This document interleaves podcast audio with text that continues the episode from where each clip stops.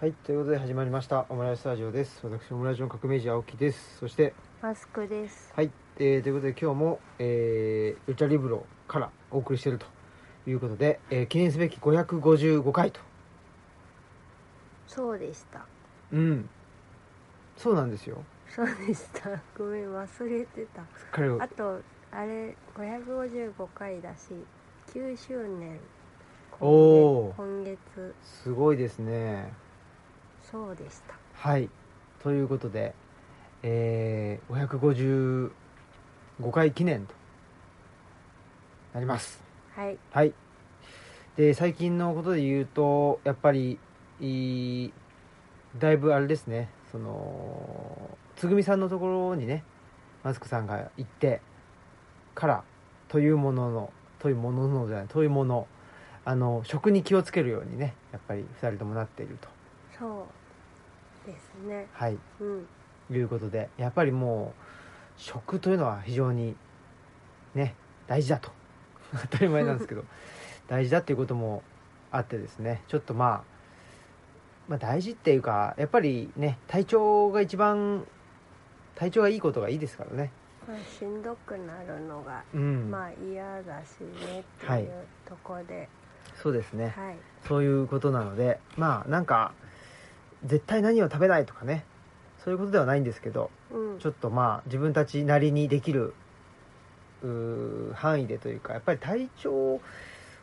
がいい状態を維持したいなということなんでそれをしていきたいなという感じですね。そうですね。はい、なんかまあ時々はねな食べたりもするんだけどうん、まあなんか意識できる範囲で、そうですね。うん、やっとりますはい。そんなことでまあ僕は、まあ、早速近況という感じですけど僕はもうしえーっと先週はあれですよ4日間かな3泊4日あでね、えっ、と、まあ、神戸の方の大学に、そうでしたはい、で、集中講義っていうのをやってまして、まあ、結構やっぱ疲れましたね。朝から夜ま、夜っていうか夕方までだし、まあ喋り通しじゃなくて、その映像資料みたいなのとか使ったりとかもしてるとはいえ、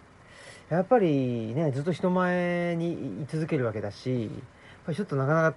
疲れるよねっていうとこはありますね。 4弦かける33弦、そうだね。4×3? うん、 4弦かける3日プラス3弦が1日つくという、うんでまああとはやっぱりホテル暮らしうんをしてたんでそれもやっぱり疲れますね使えますよね、はいまあご飯もねそそう外で難しいですよね、うんなんかまあスーパーで買って食べるみたいなのも考えてたけど、うんまあ、それだとやっぱ冷たいっていうそうなんだよねなんかそうなんですよ難しいですうよんねそんなことでえー、なかなかちょっと疲れたなとういうん一日一日じゃないわあの先週でしたねねはい、でまあまあとはいえまあこれ前も言ったかもしれないけどそのなんて言うんでしょうねあの神戸はやっぱりねいい街というか好きな街だしう、んまあ、前はねあのマスクさんのあの勤め先もあったわけだし、うんうんねまあ、すごくあの馴染みのある土地なので、まあ、そういう意味では全然なんていうのかななんかねあのこんなん言っちゃあれだけどなんかどっかの埋め立て地にあるような大学うんでその周辺に泊まる必要があるとかだとちょっと辛いよなっていうあかーそうですねううんんそんな風に思うのでだからそういう意味ではやっぱりまああのねまあちょっと歩くとはいえまあいいいい距離歩けるんで、うんで歩く道のりもいいじゃないですか、いいでうすよんね、神戸のねあの北の北というかな北まで行かないんだけどそのまあや、ね、と山手の方というか、あの辺りはすごくやっぱり歩いてて楽しいですしねねうん、まあ綺麗ですしお店とかもねあるんでそうそう楽しいですよねね。ということで、まあ、非常に、まあ、あとはあの受けてくれた、ね、学生の子たちもすごくいい子たちばっかだったんで、えー非常に楽しかったですし、あよかったはい、でそこでもね、まあ、あのグローバル、えー社会と食というのでちょっとねあの食を扱ってですねうんやっぱりまあ一つはそのグローバル社会グローバル経済を形成する、まあ、資本主義というものですねそれのうんがまあどうやって出てきたかっていうその,、まあ、その授業自体はその西洋史っていうかねあの外国史っていう授業なのでそういう話をしたんですけどやっぱりなんていうのかなまあ資本主義によってあの人々はですね、まあ、お金お金、えーで、えーっと生活をね、うん、組み立てるようになってまあそれすごく便利になった部分もあるし、まあ、一方でやっぱりすごくなんでしょうね多くの犠牲の上に成り立っているというかそういうものもやっぱり資本家と労働者というかねだしその搾取の構造じゃないけどそういう構造はすごくやっぱりあるしその資本主義のあの背後にあるなんでしょうね人間の欲望を肯定するようなうんあの、まあ、文化だよねですがそれがそのお金儲けることがやっぱり資本主義以前というのはまだねうーんあんまあなんていうのそのめちゃもう手放しでいいことみたいなうんのには多分なってなかったんだろうけどやっぱりそこがねまあ、なんでこれだけ資本主義が広がったかというとその、ね、マックス・ベーバーなんかは、まあ、プロテスタンティズムと資本主義とか言って、うんそのプロテスタント的な考え方っていうのがあの世界中に広まったんだとかっていう、うんつまりお金を儲けるためにそのの勤勉性うんっていうのはあの、まあ、信仰にかなうんだっていうああ肯定肯定できるんだっていうね。それまではなんか製品とかうんそそこがなんかあったんですかね製品もまあプロテスタントの中でも製品っていう考え方はあるんだけど、あるしあとはまあカトリックとかだとねやっぱお金を儲けるっていうことはあのーまあ基本的には良くないってうんういうんうんね、ことでもまあなのでユダヤ人っていうのがあねあそうそうだねいう、うん、ことをしてる人たちなので、えーまあ良くないんだと言ってまあそれがねあの差別の構造になったあったからそれはそれでねあの良くな良くないっていうかお金をまあそういうそのなんていうの職業によってあの差別するっていうのはやっぱり良くないことではあるんだけど、うんにしてもやっぱりそのお金っていうのは便利すぎるしお金によっても全て、まあ、社会が回っていくでそのお金を生み出す手段っていうのがまあ資本って言われるわけだけどそれを持ってる人がもう圧倒的に強い力を持ってうんしまっているっていうこれはやっぱり良くねえなっていうね。うんでその食ってことを考えると、まあ、このオムラジでもあもうあの何度もね言ってること言ってるっていうかあの語っておりますけど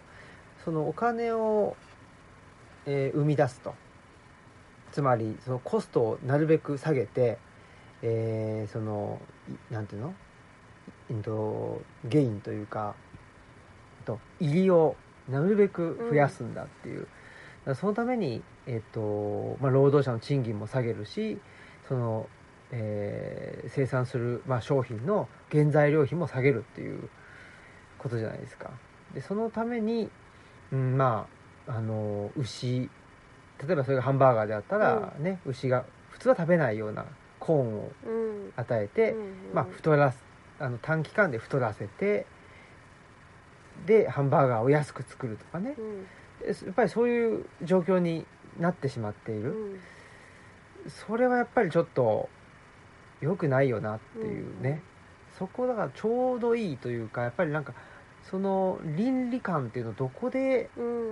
その資本主義に対して歯止めをかけるのかっていう、うん歯止めがかかんなくなっちゃってるっていうのがやっぱり一番大きな問題なのでそうですね。うんね、そのお金の論理以外に、んまあさすがにこれは安全面でとかさすがにその動物だからっていんううんうとこで、そうそうもう一つのその基準がねうんあのちゃんと対抗できるぐらいにあったらいいんだけど、それよりやっぱお金の論理が強くなっちゃってるっていうとこなんですかそね。うなんですよねまあ、圧倒的にそうで,、でやっぱりその資本主義の始まりのところから見るとやっぱあの資本主義っていうのは工業化ですよね、うんうん工業化と切っても切り離せなくって工業化というのは工場で作るわけじゃないですか、うんうんちょっと工場のラインを作っちゃった時点でもう止めれないんだよねそうですよね。だからこれがやっぱり一番の問題でだからそういう意味ではその止めれる工場を作ったら、うんうん。まあなんとか折り合いつく可能性もあるなとは思ってて、うんだからものすごいちだからやっぱり手動なんでしょうねその電気で動かしちゃうとうんそうするともうなんていうのあのーまあ資本の原理というかもうコスパだけの話になっちゃうんで、うん手動ですよね手動の機械で何かを作るっていうただそれが結局ねその機械以前にも資本主義的なことはあって、うんでそれが工業化によって一気に加速したんだけどそれ以前どうなってるかっていうとそのあの奴隷に働かせてたわけじゃんああそうですよね。 結局うん その工業化じゃなくって手動の機械なんだねあのーってなったとしてもやっぱり奴隷的なね奴隷であったり、奴隷のような労働を強いられる人々みたいなのがやっぱりそ、ね、格差によって生まれてきてしまうといううんこういうことがあるからなかなかねその機械を何と電化製品というかね電電化をやめろっていうふうにはなかなかそうですね、うんそうすれば解決っていうっていうわけではないといわけでもうないですよね。うんことなんですようね、っんていうような話とかねうんそういうのをしましたでえーやっぱり「スーパーサイズ・ミー」って初めて見たんだけどあえっとあのファーストフードをそうそう食べ続けるやつ1ヶ月間食べ続けるとどうなるかっていうね、えーそういうまあ映画20年ぐらい前のもうね2000年代初めの映画なんだけどそこでまあ映画自体はそうかそうかと思うし面白いんだけど結局やっぱりそのファーストフードを食べるか食べないかっていうのは自己責任なんだっていう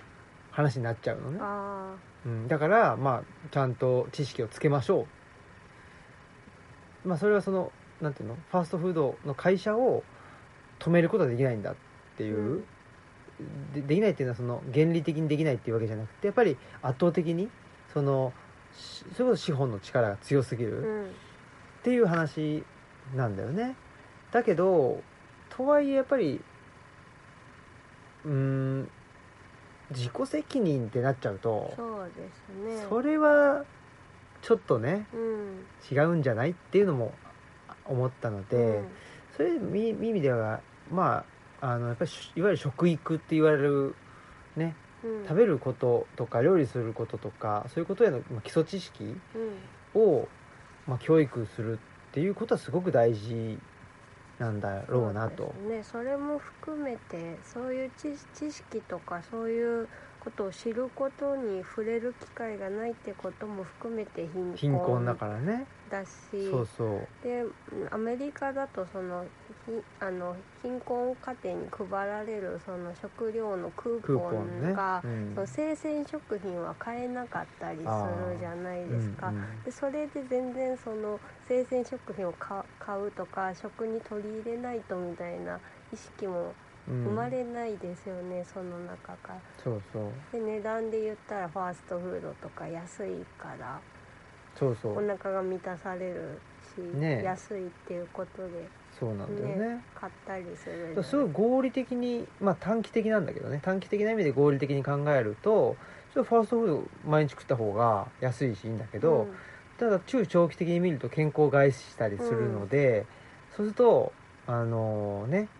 えー良くないとただやっぱり20年30年先を考えて生きてる人ってそういないじゃないっていう、それだったらもうね、あのー今この握りしめてる100円をどう使うかっつったら、やっぱりねあのうんカロリーが高くて、まあ、美味しい、えーものを買いますってなったらやっぱりハンバーガー買うよねっていう、うそれは全然分かる話で,、でそれを前提とした上でじゃあねでもやっぱりハンバーガーばっかり食べてたら健康を害するわけだし、うんその社会も、まあ、いわゆる社会保障費とかねっていうのがかかってきちゃうわけじゃない、その不健康な人がたくさん増えちゃったらそうねですねうん、だからやっぱりそれ社会の話じゃんってことで、うんうんうん自己責任だよねっていうんじゃダメだよねっていうのはやっぱり考えていかないとうんいけないということでしょうなということをですね、えーいろいろとお話ししてきました。はい、はいっていう感じですね。マスクさんの近況はいかがでしょうか 近況何してるんでしょそれは何してたんでしょうね。う 何してるんで しょう快感はまあね、しているルチャリブロの配う管んしてて、そんなとこですかね。それでねえ、まあ十分です よね。文章が書けないああ、ちょっと悩んでうんいたと。そうですね悩んでうなってるうん。っていう感じそういうことはありましたけそうど。ですねまあでもちょっと、あれですか。スランプというか、そういうのは抜けた。うーんまあで書き方今やってる書き方がちょっと自分に合ってないうんうんから、まあ、前に戻したらほうほいいのかなっていうのは思ったんで、う。うん。戻そうかなってああ。思ったところああ、まあそれで戻るんだったらいいよね。うんうん。はい。はいはい。そんなことですかね。えーっと、で、まあ、現在進行形のこととしては、僕はまあまた、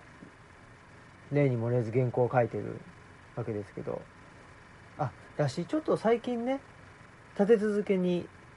あの、配信になあって、僕の原稿がね。そうですねえっとモダンタイムスそとうそ東洋経済オンライうンん、ですね。そうですね。モダンタイムズに載ったのはね、あの、何でしたっけ、あれは。風風呂なしアパートのを選ぶ若者みたいなそうそうそうそうの記事をね記日事経新聞が書いて、日経新聞がねああいうこと書くんだっつうかなんかすごい能天気なね記事書いててまあ批判もすごくあってっていうんでまあ僕なりの視点で、まあ、基本的にはその批判とあの同じうんスタンスではあるんですけど、まあ、もうちょっとね、うん、まあちょっと考えてみようかなというんでうん書いたということですね。まあ、本当はね、あのーこれ言っちゃうと東洋経済で乗る予定だったんですけど、はいあのーもう本当直前にね、こういうことあるんだなって、これ言ったっけうん知ってるよいやじゃなくてこのオムラジで。あいや言ってな言いってないか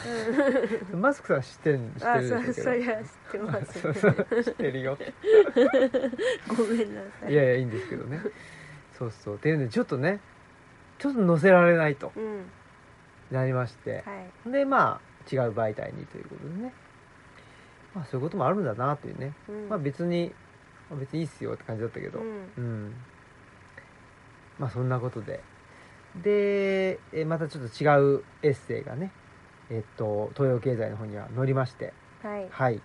まあいつもの話っちゃいつもの話なんですけど、ちうょんっと島園先生のねあそうえっと見捨てられる命を考えるの話がねそうだね出てきましたねはいうんっていうので書い書いたというものとあと来週かなまたもう一本あのーあれですね配信されます、うんそれなんだっけそれはねえー、っとねなんつったらいいのかな私読んだんかないやどうかな読んでないか読んでないのかでもしれないけど結構あれも僕としては難産だったようなすねああそうなんだでも分かんないんだよねもうなんかどのぐらい書いなんかうん月に1回ぐらいずつあの連載は更新しているつもりなんだけど、うん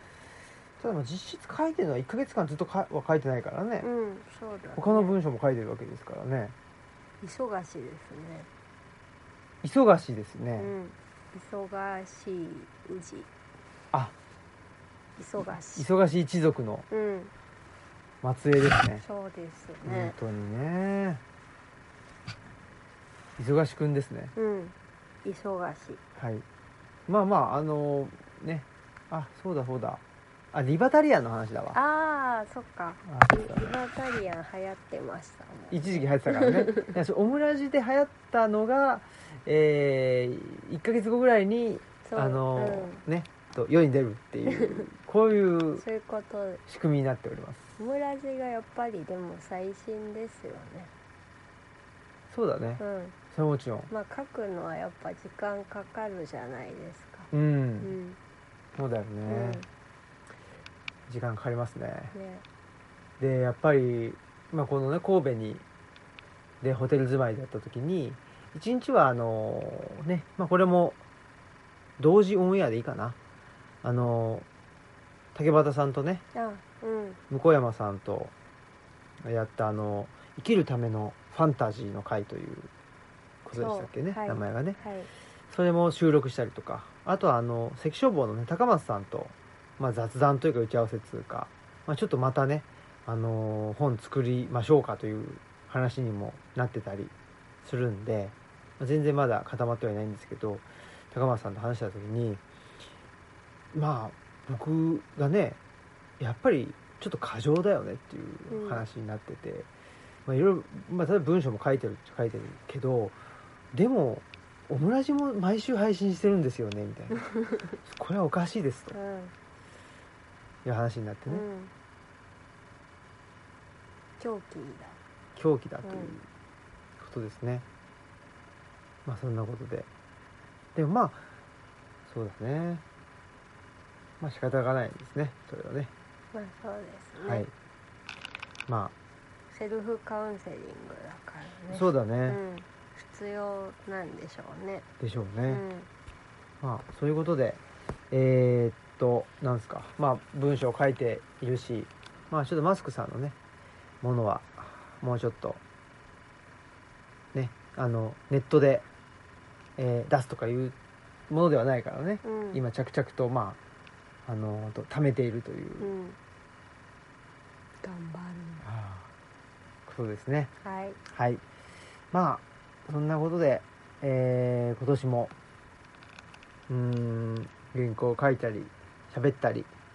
するかなっていう感じですかねうんでえっともう忘れないうちに言っときますけどまあ次のなんかトークイベントとかね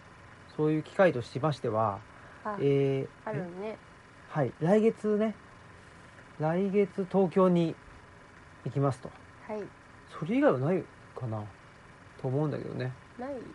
ねそんなに入れないように、そうそう入れないもうできるだけ入れないっていう風にしてきますはいので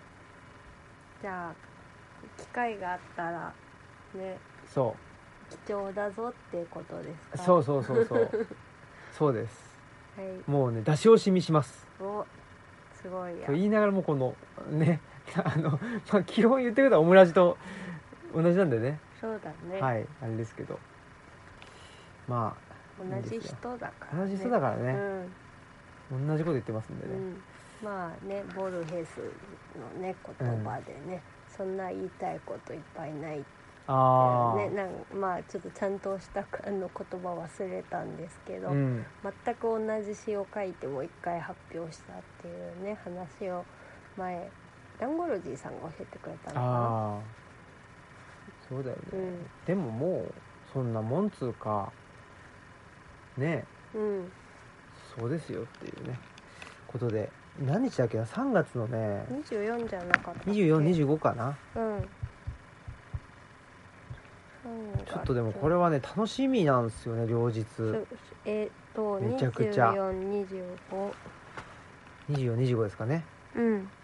24日はねあのと隣町カフェにまたはい行きます中野部中延をそうです東京中野部はいで杉田俊介さんすごい杉田さんは本当にねもうリスペクトしているという、うんあのまあ雨宮かりんさんのね、はいまあ、不寛容のこの国の不寛容の果てにあそれですこの国の不寛容の果てにの中でも出てくるっていうそうですねねまああのね男性でねその、なんていうのマジョリティうんじゃないですか。そうんのはいなんかそのマジョリティであることの苦しさみたいなところそうですねをなんかすごくねあの浮かび上がらせててそうそうそなんかう全然なんか違う視点だなと思って。いやそうですよね、うんだからマジョリティにされてしまうんだけど、うんそのマジョリティの中ではマイノリティってうんうんいう、うんこの人たちの居場所がないっていう、う確かになとも思うし、ねだからねその社会っていうのを引いてみた時に、まあ、マイノリティ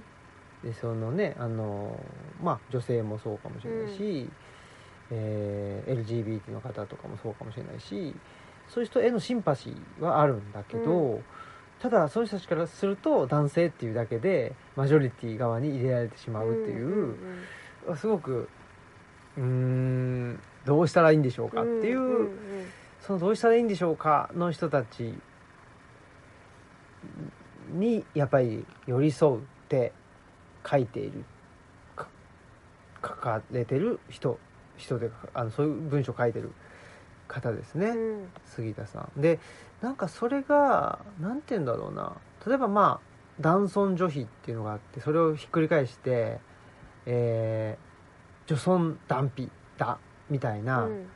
そういう社会なんだみたいな発想ではないんですよそうねですねそれがやっぱり素晴らしいなと思っていて、うんなんかそのね女性が優遇されてるんだとかマイノリティの声ばっかり聞いてるんだみたいなそういうんじゃなくてやっぱりす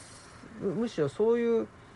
じゃあそのなんていうのかなまあ優遇されあいつらが優遇されてるからあいつらを攻撃するんだとかそれだとまあダークサイドに落ちてしまってるんだっていう言い方もされてて、ああすごいそうなんだそうそう、うんいやそうでダークサイドに落ちないっていうね落ちないようにするためにはどうするかっていうだってねその女性がとかねマイノリティが優遇されてるんだ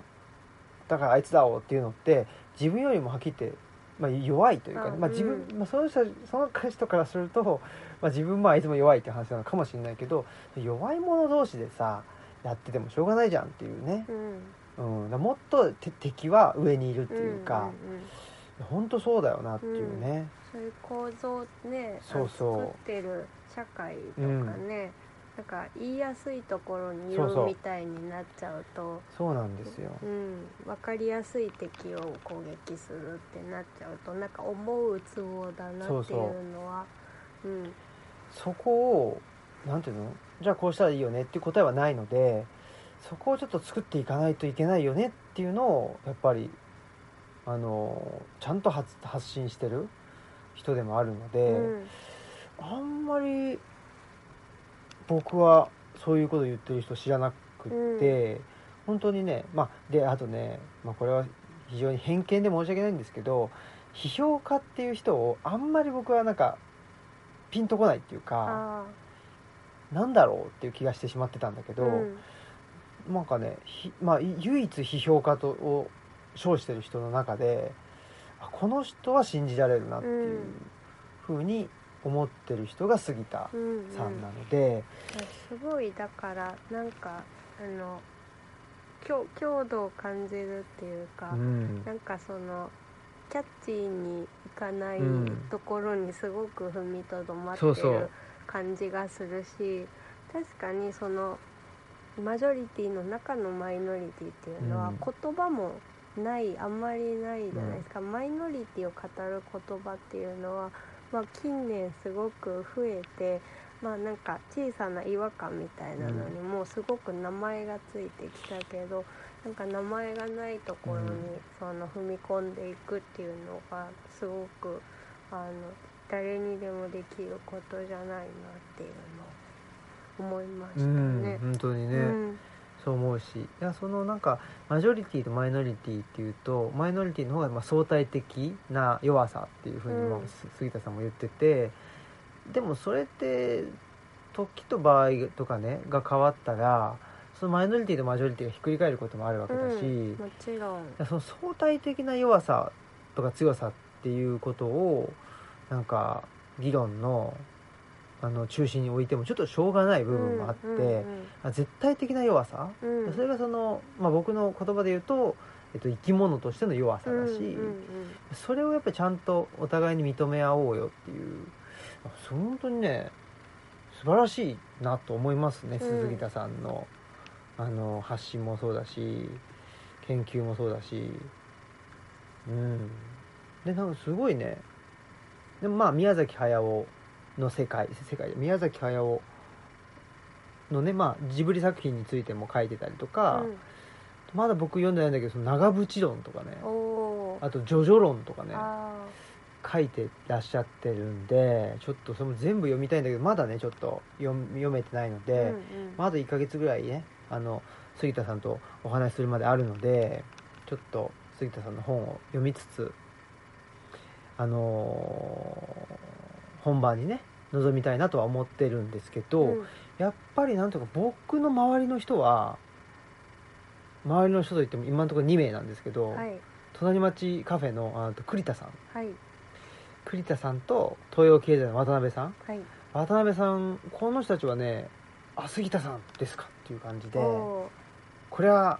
これはすごいという、まあその二人がもういいって言ったらもういいであすそうそうそうそうって感じですそようねそうそうそうそういうのありますよねそうでまあ基本はだからねなんていうのかなあのいいいいサブカル男子なんだよね2人ともねあーうんううんん、うん、でまあ僕も、まあ、僕自分でいいっていうのもあれだけど、まあ、いわゆる霊障的ではないあーうんうんササブカル男子っていうか、そういう人たちはやっぱりあ杉田さんだよなっていんんうね、んそういう感じにはなってるんでちょっとそういうメンバーが揃ってくれると嬉しいなと思いますね、うんうん隣町カフェにねいいですうねんいいっすよねでその翌日ね3 35じゃないわ3月25日35日なんじゃないからね3月25はえーっとあれですねあのー八百屋さんはいえっとねなんだっけ すいませんあのー学芸大前あっていう学芸大ササニあーボーイさんそうそうそうサニーボーイさんがああるるんだよねとこですよ行っねたことないんだけどうん、私もないんですけど、ちょっと多分ね、うんそこだと思うんだよねあそうなんだ多分ねあそうなんだ多分ちょっとよく分かってないんうでんすよ、うんえー、五風十さんっていうのかうな、んあうんの八百屋さんなんですけあどそうなうんんだ、そこで、えー代官山蔦屋のねへえうんあのでえーっとコンシェルジュをしてる、えー岡田元樹さんという方がいて、岡田さ、うんん、岡田さんとちょっとお話しうんうん、します、でまあこれは、ねまあ、九州でもやりましたけどもやっぱりそのアジールを手作りうんするっていうことをテーマにして、ほうほうはい、やってますし、うんやっぱりその岡田さんもえっと大学院まで出てらっしゃってて、うんで、えー、伝えで働いてるとうん伝え書店で働いてる、でそれはやっぱりフィールドワーク的に働いてるとああ面白い言ってたんでうんうんそこはすごく似てるっていうかね、うんうん僕もねフィールドワーク的にあの山荘に暮らしているということも言ってたりするので、その辺りはあのすごく、うん、なんでしょうねなんか近いうん、感じを山陽観察かなそうそうそう、うん的な感じで近いあのシンパシーねうんはい、えー感じてますしちょ一回あの顔合わせの時にもねすごく話が盛り上がって、うんあの楽しみだなということなんでぜひこの 2days ね全然違う方向ですけど、うん、2days 聞いてもねいいかもしれないですねそうですね聞ける人はねそうそう、んぜひ予定を上げておいてほしいですねねはい1ヶ月前から言ってますからねはいこんな言ってんのにねなんか「あ知らなかった」とか言ってね言う人がいるんです よ何言ってんだって1ヶ月前からこっちは言ってんだってじゃあいっぱい言わなきゃです ねねえまあ、SNS とかでもちょっと言わなあかんですねまた情報をね、はいもらったら言いますんでそうですねはいよろしくどうぞとはいいう感じですね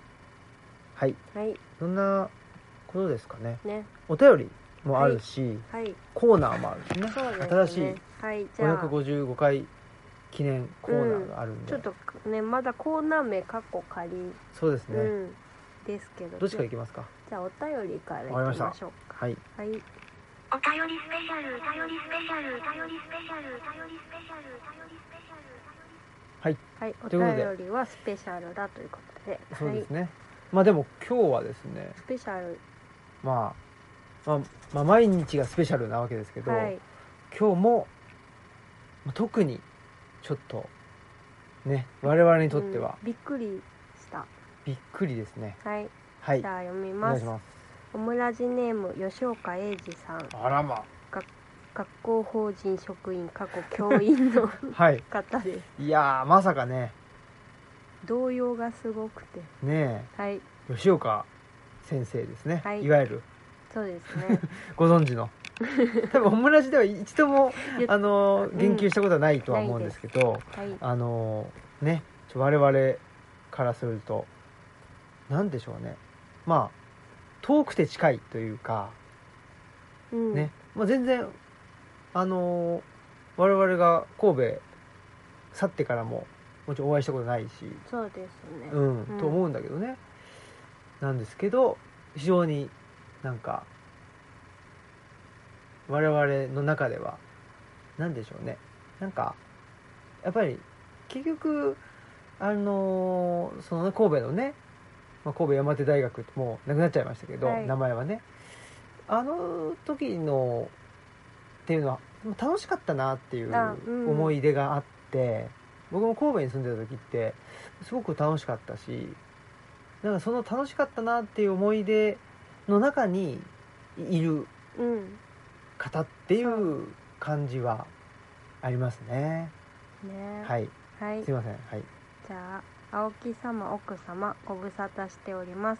えー神戸山手大学から今関西国際大学となっているんですけど、いあらの吉岡ですはい。教員の定年まで少しはあるのですが3月末でさい退職することといたしました、うんうんご夫妻には在任中はいろいろとお世話になりましたまた長らく講師として学生の指導に当たっていただきありがとうございました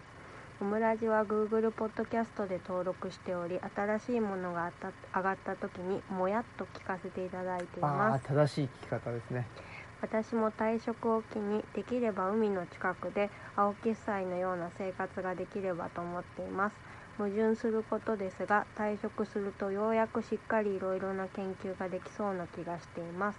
人生の早い段階でそのような決断をして生活されている様子を学ばせていただきたいと思っていますので、えー時間ができた時に改めて連絡させていただきますオムライスラジオに E のマークがついていることが気になってい ますということでいやー僕も気になってるんですよ。あれいい何？いい E いいってわかる？ E ってどれいいってのがついてるのよ。それは鈴木さんがつけ たいやつけたんじゃなくですてか多分なんかわかんないんだけど、うんポッドキャストとかでうんなんかダウンロードっていうかうんポッドキャストだといいってなんかなんでしょうねあれ分かんないいわ私ポッドキャストで聞聞いいててなないいからねんですよねなんだろうな E, e テレの E とかなんかそういうやっぱり教育的な番組だから E がついてるのかなああ何なんだろうそうかもしれないな、うんエデュケーションのいいですか、エね、デュケーションのいいかもしれませんねねオムラジはね教育教育素材としてやっぱり非常に優れてるというお墨付きがあらねポッドキャストミスターポッドキャストから来たんでしょうねそうですかねポッドキャスト男爵の方から来たといそううですかことでしょうはいありがとうございます男爵そういうことで、えーまあよくわからない「い」がついてるんですよ確かにうんそれは気になってました僕もはい気になってなんか鈴木さんに聞いたような気がするんだけど忘れちゃいましたねはいはいということでですねえー、あなんだっけあえっ、と早3期月退職ね3月末で退職されてはいでできたら海の近くであそあれいやこれねだから僕、あのーちょうどだから先週集中講義行ってたから、はいその時に来たそのんです時よにね先生からねそうお便りが来たからなんかこれ伏線というかねあなんかあのー合うんかなと思ったんだけど結局合わなくてあそうなんでなんか誰かに「吉岡先生どうしてます?」っつって聞こうかと思ったんだけどなんか結構集中講義カツカツでいいろいろあの準備も何もうん体力的にもだったんでちょっとできなかったんですけどっていうね感じでしたね、うんだからなんかすごく懐かしいというかですねうーそんう吉岡先生というとねはいホタルホタルののねねあのえー、と学内にねあの川みたいのが流れて、まうあ、ん川みたいのっていうか川ですけど、滝があってね滝があってうんうん川が流れ、うん奥の校舎に行くとこに橋がかかってて、うんうんこう滝があのあって川その流れてるとこがあるんですけどそこでまあホタルがいるっていうことで、うまあその養殖をしてまた放流してっあていうことを多分されあのちょっと用語として正しいかわかんないんだけど、先生が聞いたら違うよってなるかもしれないですけど、まあ、そそのそれが部活として一応あって、うんうんそこのその顧問をされてるのが吉岡先生生物学とかの先生ーうんうんだ、なので、まあ、そういうことをそうかなそうさかってたっていうことで私たちもねなんか友達とホタル見に、ううんん、大学にねそうそうあったねそういうのがんね行きましたよね。うんうんうん行きました行きました、ねまあ、今じゃ ねもううちのうちの目の前のね川にホタルがいるようなとこに、まあ、まさか住むようになるとはとうんいうことなん家にで、入ってきちゃう時があるっていうね吉岡先生ってただんなん何が専門だったんだろう生物でホタルなのかなあわかんないけどねしわかんないけうんど。わかりませんね、うん。はちょっと教えてくださいまた今度はいい。ただまあそうそうまあいろいろね本当になんでもなんか早期退職って聞いて、うん。なんかああ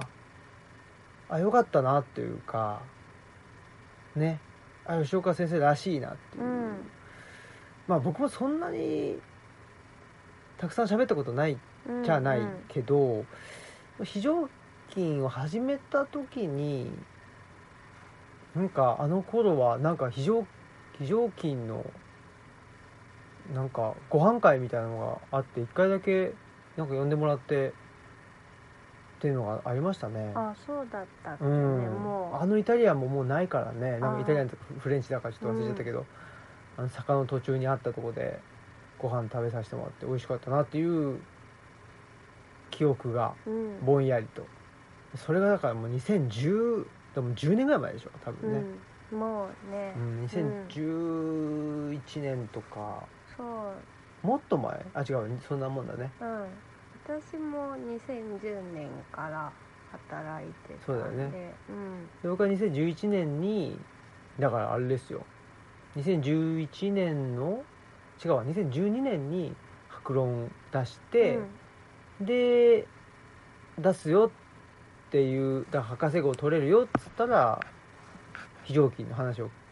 うん。うんね。くれあのが来たんだよねだからそうですね。なんか急に穴が開いうた。んうんその講義そうだがそうだあって。なんか先生あがまあまあまあそれは それはねうん、まあちょっと事情があって急はいはいにそう空いだそうただ講義があって、そんでそのね当時教務課にいたまあ私のあのなんだ友達というかあーそうだねん、親しい職員さんがあのそういえばあの青木さんの旦那さんって、歴史の人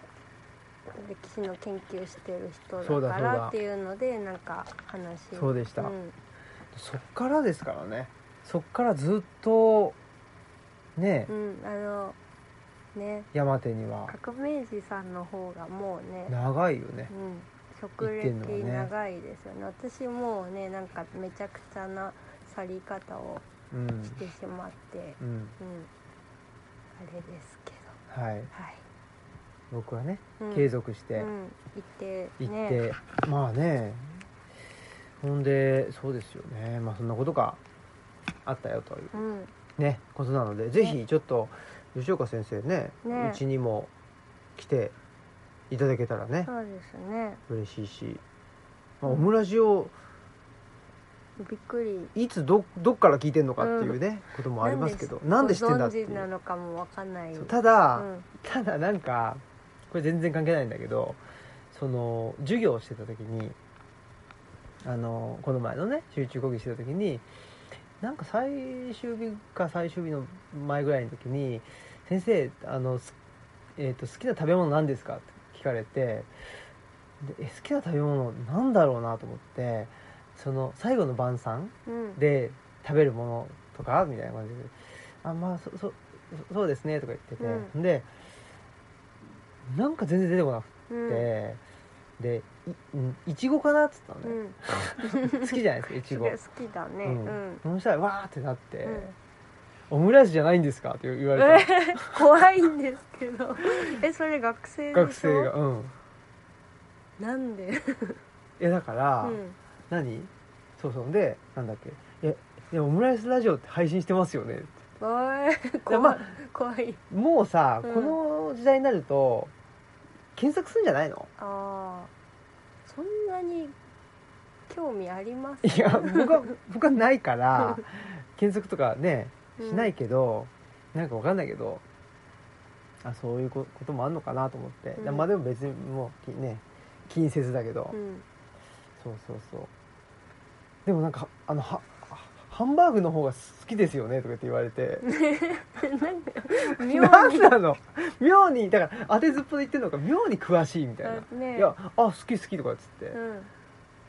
「あやっぱり」みたいな「なんだろう」みたいな妙にね妙に妙に詳しいぞでもその話題同じどリスナ真ーんなのかな中ど真ん中じゃなくなくないですか何がっいやオムラジの そのオムラジ聞いてる、て感じじゃないね、うんじゃないそうそうそうじそゃうないですか、うんっていうんでね、うんまあそこそれ以上その深入りは向こうもあししてこなかったから、うんうん、いいんだけど謎謎です謎ですね、まあ、そういうこともありますね、まあでもね吉岡先生なんか海の近くだったらそれはますますね、うんその研究がね生き物がねああいいですね、うんそうだよ豊富そう絶対その方がいいよね、うん、でだから全然ねそのいろんしっかりいろんな研究ができそうっていうのはうね、んあの矛盾してないといや絶対矛盾してな思いいます絶対矛盾してないですよ、それはもうねまあだから僕はいわゆる自分のまあその狭い意味での専門の研究っていうのは進んだかって言ったら、まあ、それは進んでないんだけど、広い意味での研究っていうのはやっぱり進んだと思ってて、うんうんその広い意味での研究の方の業績の方が、まあ、業績時代あれだけどアウトプットの方が今はもうなんかメインになってきちゃってるんで、うだからまあ吉岡先生もど,、ね、どういうものがあの メインになっていくのかわかんないですけど、まあいずれにせよやっぱりなんか研究って楽しいよねって思ってる人はもうなんかこねちゃあれだけど今の大学は居づらいでしょうねというか思うし、逆に言うとやっぱりそれできるだけ自然に近いところの方が、まあ、すごくいろいろなことができるうんうんと思いますけどね。うんうんいや先生お疲れ様でした本当ですね、うんお疲れ様でしたよかったですねでもなんか吉岡先生みたいな人がいいたからねあそうですねん、なんとなくなんなんなんかね私もそんなに、そんなに関わったわけではないんですけどでもなんか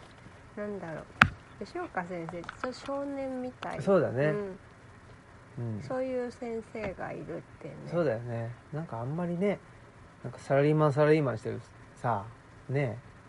なんか研究もできますジムもできますねあの愛想もいいですみたいな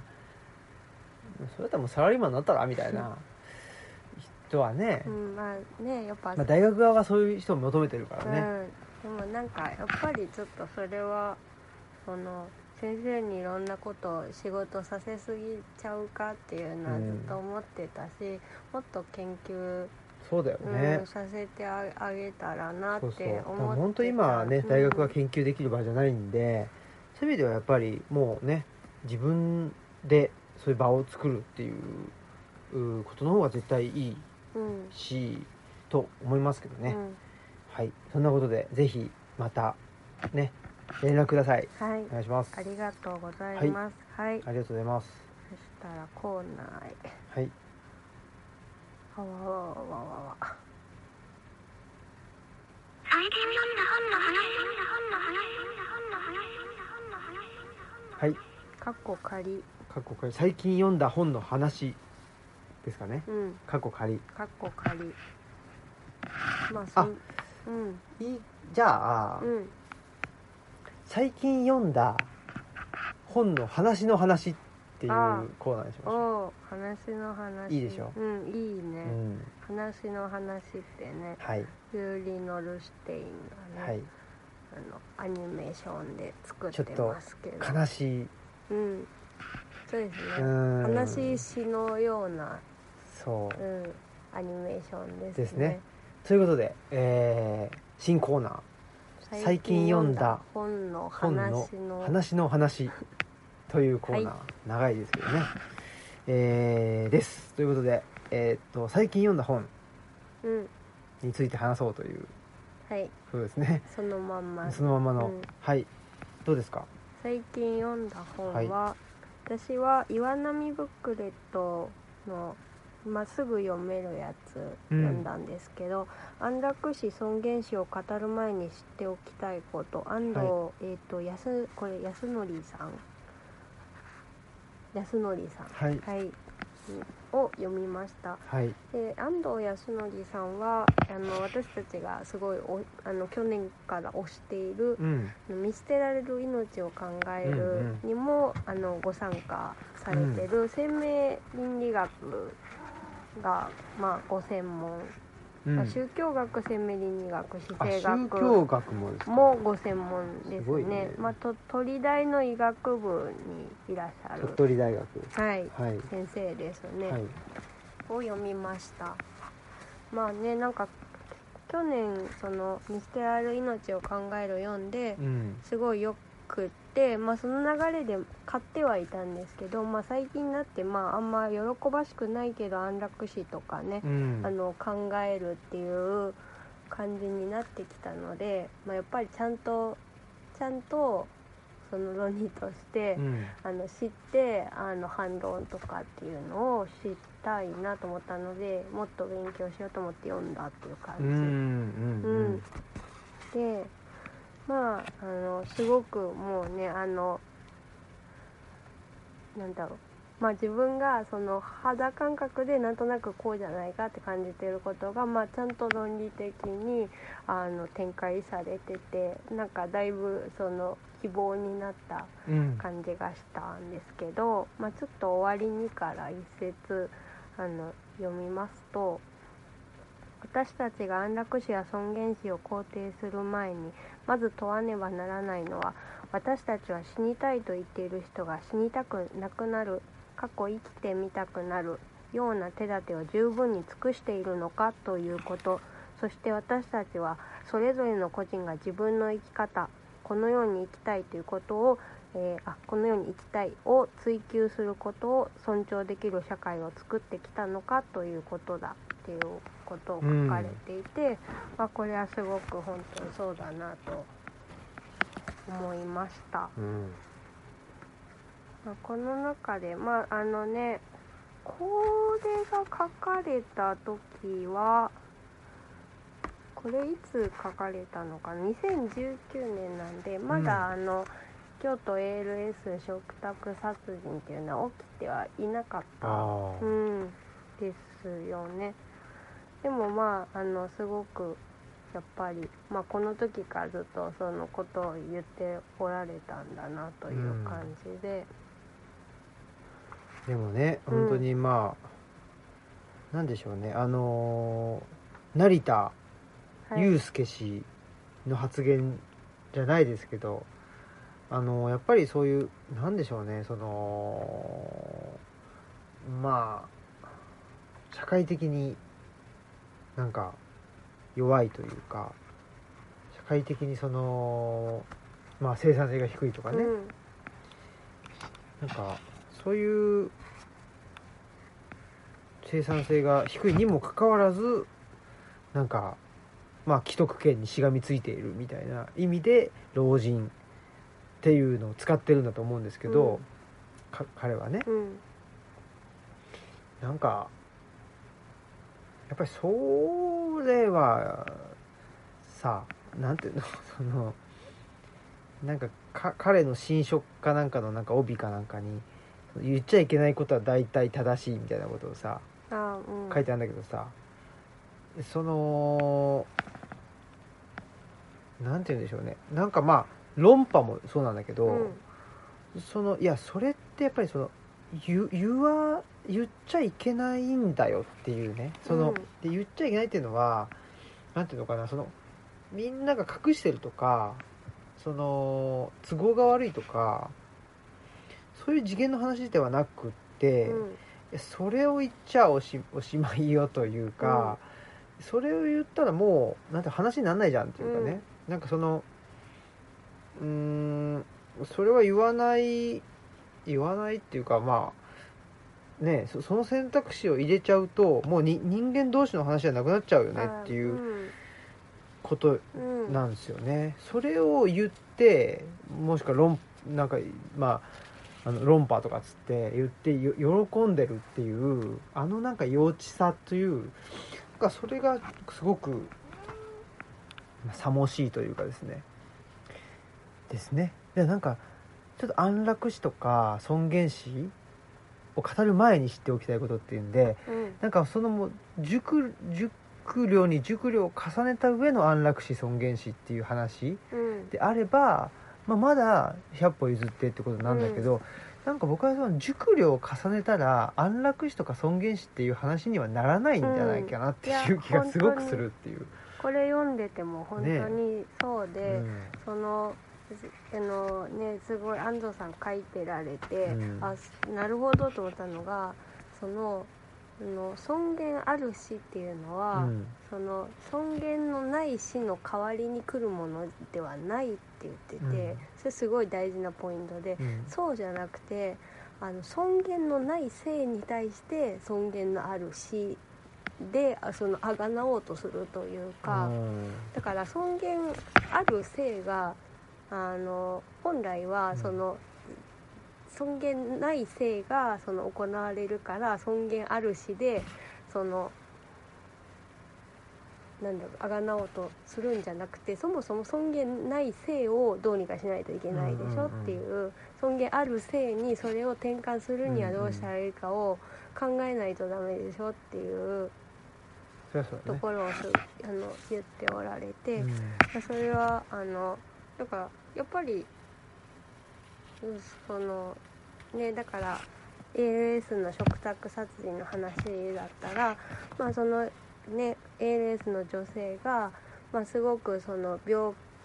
闘病生活に対して苦痛を感じてた、うんでまあその細かいとこ見ていくと例えばその入れ替わり立ち替わり介助者がやってきて、まあ、すごく心が休まる時がないとかう、んであの着替えとかも男性介助者が、うんあのやってくれたりして、まあ、それがやっぱ女性だから恥ずかしくて辛いとか、でも病気だからそんなあの贅沢は言えないんだとかいうところで多分追い詰められてうん苦しいっていうところで、まあ、そういう選択をしてしまったわけだけどじゃあそのその選択自体がいやまあそれは辛いから仕方ないよねとか自分も病気だったらそうなるわとかそういう話ではなくてまずじゃあそのもうちょっとその介助者をうんなんかあのたくさん入れ替わり立ち替わりっていう形じゃなくできなかったのかとかうん介助者を女性にできなかったのかとか、うんあの病気のある中で尊厳のある性を、まあ彼女が得られるにはもっとどうしたらよかったのかっていうところを考えないで、あのね、安楽死尊厳死がどうなのかっていう話をするのはうん違うっていうことをはっきりおっしゃうんった本当にあのすごくそうだよなってうん思うし、まあ、自分もでもその尊厳死ありありかなしかみたいな方にやっぱあのうっかりするといきそうになるから、うんまあ、すごくやっぱり語る前に知っておきたいことっていうのはうん本当にその通りだなと思ったしこれをなんか忘れないでおきたいなっていうのをうんうん思ったしもっと勉強したいなって思うような一冊でした。うんそうですね、うんちょっとやっぱりすごく大事なことだしえーっとこういう、まあ、本当に安楽死尊厳死を語る前にっていうね語る前っていう多分こここがそのその場所というかね語る前というじ時間、うんこれを持てるか持てないかっていうことがなんかその社会の豊かさ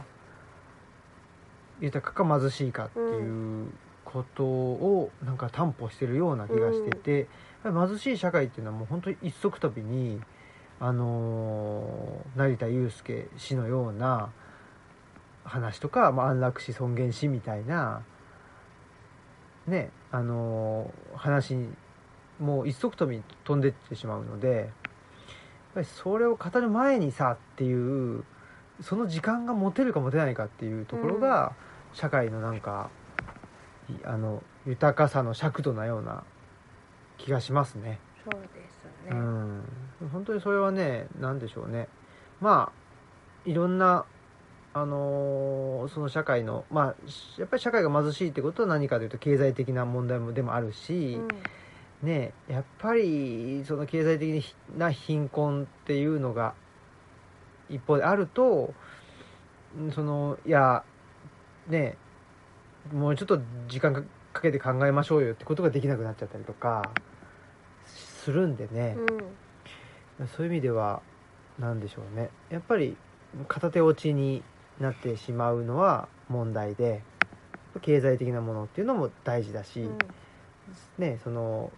じゃあお金があればいいのかっつったらそうでもないっていう、うん両方必要だよなっていう人が生きるためにはねうん、そんなようなことを思いますね。はいうん、でもすごくいい本なんで、うんちょっとだいつかね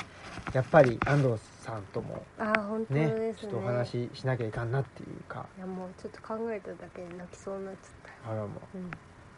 何を考えてたんですかで安藤さんがあいたら ああいたらそれは結構 もうすぐ泣いちゃうような感じですいるにはいると思い ますよ安藤さんはねいやあだあからそこにいたそらこにいたらってねいううんここにいたらねいやねこ、うんあのでねこの本でなんかあそそう言われたらそうだなってやっぱりそこもなんか言葉に持ってかれてるところだなと思うんだけど、うんまあ、安楽死とか尊厳死っていう言葉自体が、うんやっぱりそのそれを推進する、まあ、グループとかによって、まあ、より受け入れやすい言葉にな,、なるべくされてる、うんうしようとしてる中で生まれてきた言葉だからまあなんかそのじなんだろう内容で言ったら、まあ、自殺ほ助、まあ、うんほ助自殺って場合もあるけど、なわけだけど、まあ、いろんなその言い方がされてるっていうところもあそうだよなっていう、うん、やっぱりこれは優勢思想っていうのとすごく関わってる気がして、あうんうんうん優勢思想だって、うん、それだけ聞いたらなんかねあそうだねだって優れそうそうってるっていいことじゃなうんいですか、いいことじゃんって思うからねんそうそうだからなんかその死を助けるとかねなんかそういういろんなそういう言い方をされてたりとかするっていうところで、あなんかでもうんでもまあ死を選ぶっていうことだよねっていう、う。うんん、ところはなんかあの煙に巻かれないように気をつけないといけないなっていう、そうだよね、うんで僕はこの経験に言えないけど、うん尊厳死って言ったらそれこそ弁慶みああ、たいなあれは尊厳死な気がするんですようんね、義経をうんうんうんうんねのなんていうんですかうんうん盾になって、うんうんね矢を受け一心に受けて、うんみたいなうんそういうのとかはなんか尊厳死っていううんうんうん違うかなどうでしょ うでもわからんなそのでもなんでしょうね尊厳死可能状況が許すなら弁慶もずっと義経のこと生きて守ってたかったんじゃないのってあそうかうん、でもそれができないからせせめてその守って死ぬっていう方をん選んだ、でだからそれを目指しちゃうとあそうだねおかしなことそうだそうだそそういう話ですそようかそうかねそうそうそうだねん、そうだよだかねらそこがなんかでもすり替わりがちになる、うんすり替わりがちですねうんだからすごくだから注意しないとういんけないし、本当だったら義経が天下取ってその横に弁慶が控えてるっていうのがね確かに弁慶は目指してたところかもしれなだいってさやっぱりそうだよね、そのうーんと大日本帝国のうんで戦争で亡くなった方は英霊になるってういう、んそれって戦争で戦ってねお国のために戦ってだからでしあのお亡くなりになったから英霊になるっていう話だったのにいつの間にかそう亡く英霊になれますよっていう、うんうんね亡くなったら英霊ですよ、英霊ですよみたいな、戦って亡くなったら英霊ですよっていう話にうん、なっちゃっなってでねえ何だからしあの死んできてくださいとていうかん、うんねだだから話になっちゃったもんね、うんいや本本来的にはその戦争の兵士だから、うん戦って勝ってうまく生きて帰ってきたら一そうだ番ねいいわけうんうんうんで本来その目指すべきはそこ、うんうんでなのに、うんそのもう本当にねその、うん行きのあのガソリンしかねあの、うんなくて、うんうんまああの何特攻なんでそうだわけだから、でね何うんと英霊に英霊として会おうみたいなことになってくっていうのうんはやっぱりちょっと違うよねってうんいう話だしね。うんねで、うんまあそのそうかそうか。ねでまあどうしてもねその状況的に、まあ、命を落とすしかなくてだせめて何何かしてっていう本人が、うんまあ、望んでっていうまではいいけどやっぱりあの死んでこいっていうのはおかしいうんうんんでしょっていう、ねうんそうっすようね、んはいということではいちょっとやっぱりこの安楽死尊厳死については引き続きあそうですね、はい私ちょっと安藤康さんの本あ安則さんの本また読もうと思ってます、うんちょっと考えていきましょはい、うはいでまあ僕なんてもいいかなあ本当ですか。はいあのまあもう一本もう同時配信のね、はい生きるためのファンタジーの回の方で大きくねいろいろと取り上げております、あはの伊藤優さん、えー著太田大八さんが絵描いてるね「鬼の橋」とうん。福音館書店、えーこれがやっぱりね非常に素晴らしいっていうことで、うんまあそれでねもう2時間近くあの語ってますんでちょっ とそっちを、はい、聞いていただけたらなと思っておりますあとはねえーっと杉田さんのあの「男がつらい」とうん。 「男がつらい」っていう本新書ですけどこれはねやっぱり非常に素晴らしいうん。ですですのでぜひまあちょっとじゃあこれい一節だけはいいいですか、ちょっと長いかもしれないですけどえーっ、とこのね杉田さんの「男がつらい」の56ページです、うん。えレッテルとしての弱者ではなく一人一人に固有の弱さを抱えた男性たちが存在するはずであるその中には女性憎悪や差別へと闇落ちすることなく生き延びている男性たち非暴力的で開放的な弱者男性たちもまた当たり前のように存在しているはずだ男性特権をスマートに反省できる正しいリベラル男性には違和感があるけれど被害者意識に染まってネット右翼や反フェミニズムの闘志というダークサイドに落ちたくもないそうした迷える男性たち内側に弱さを抱えた男性たち終焉的で非正規的な男性たちにとって現在は相当に厳しい苦しいことになっていると、まあ、こういうようなですうねん。現状認識が杉田さんはあって、うん。じゃあこういう人たちがどうやって生きていったらいいのかという本を書いていらっしゃるとうん。非常に僕は共感するところでもあるし同意するところでもあるいう感じですね。そうですよね、はいだからすごいだからやっぱりまあねその鬼の橋の時もまあねいまあ行ったり来たりなのか真ん中に立つなのうかん、は、まあちょっとそのねあのイメージのうんう違いんだと思うんですけど、まあ、そこで踏みとどまることというかななんかどっちかにやっぱ落ち落ちるっていうのはどっちかにこううん決めちゃうみたいな、うんことなのかなと思うので、で、うん、なんかそういうことをあのその男性っていうあの中で言っている人なのかなっていうのを、ううんん、今聞いてて思いました。はい、うん、ということで、まあ、またね杉田さんの本もそうですし安藤さんの本もね、えー紹介していきたいと思いますので、ははい、い、以上終わりはい、はいあエンディングに すいません。ぼーっとしてるごめんなさい。もう終わったと思ってました。終わった終わったと。はい。はい